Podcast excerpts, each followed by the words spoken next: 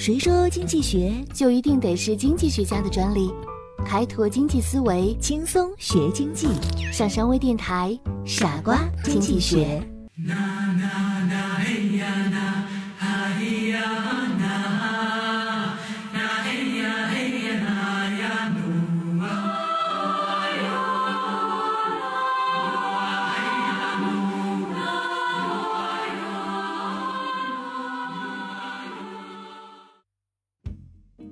大家好，欢迎收听今天的傻瓜经济学，我是上山。今天我们要谈一谈一个词儿是效用。什么是效用呢？我们先来听一个故事。在《庄子·齐物论》中有一个朝三暮四的故事。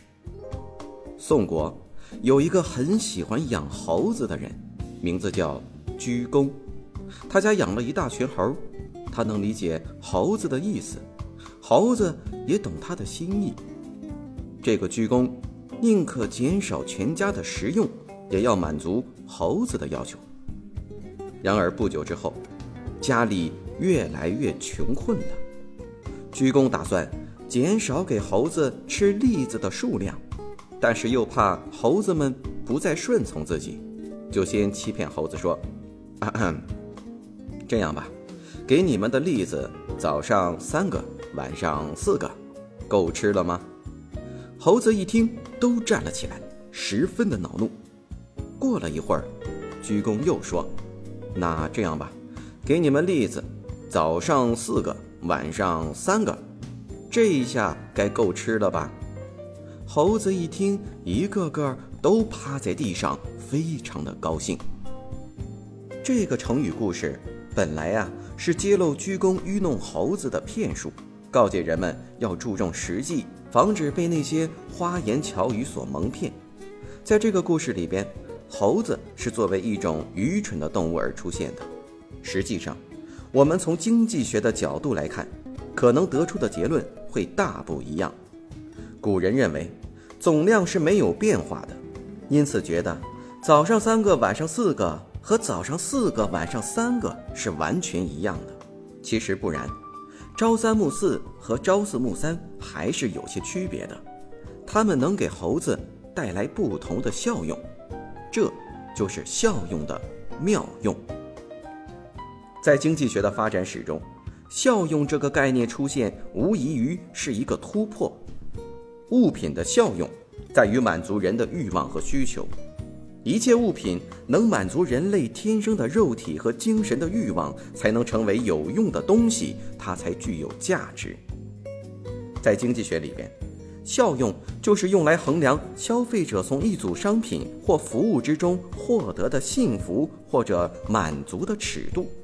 有了这种衡量尺度，我们就可以在谈论效用的增加或者降低的时候有所参考。因此，我们也可以解释。一种经济行为是否带来好处时，有了衡量的标准，效用，它不同于物品本身的使用价值。使用价值产生与物品的属性是客观存在的，而效用是消费者消费某种物品时的那种感受。效用价值论强调物对人的满足程度，而满足程度完完全全是我们主观的感觉。他们认为，主观价值是客观交换价值的基础。物品的有用性和稀少性都是在价值形成时不可缺少的因素，都是主观价值的起源。在不同的地点，人们对馒头的不同主观评价可以说明这个问题。我们来看一看这个小故事：村子里有一个穷人和富人。有一天突发洪水，穷人背着家里最贵重的东西一袋馒头爬上了一棵树，富人背着家里最贵重的东西一袋金子也爬上了这棵树。可是洪水并没有消退的迹象。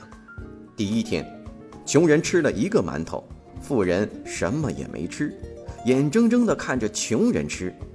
第二天，穷人又吃了一个馒头，富人的肚子已经直打鼓了。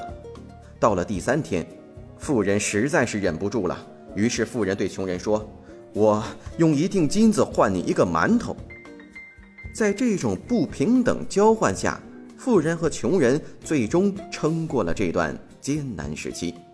而在这个艰难时期里边，馒头对人的效用无疑要比金子大。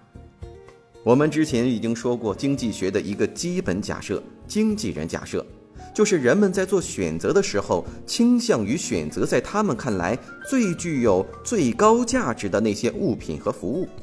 效用，就是消费者的主观感觉，取决于消费者对于这种物品的喜欢程度，就是偏好。消费者对某种物品的偏好越大，这种物品带来的效用就越大。他就越愿意购买，需求也就越高。俗话讲，萝卜白菜各有所爱。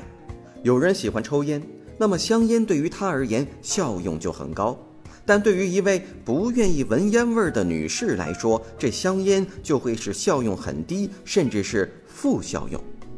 很显然，在做出决定的时候，烟民自然会把香烟视为至宝。而女士们可能更钟情于化妆品或者是衣服。以上就是今天的傻瓜经济学。今天的问题是：你觉得什么物品对于你来说效用最高呢？欢迎收听今天的傻瓜经济学，我是上山，我们下期节目再见。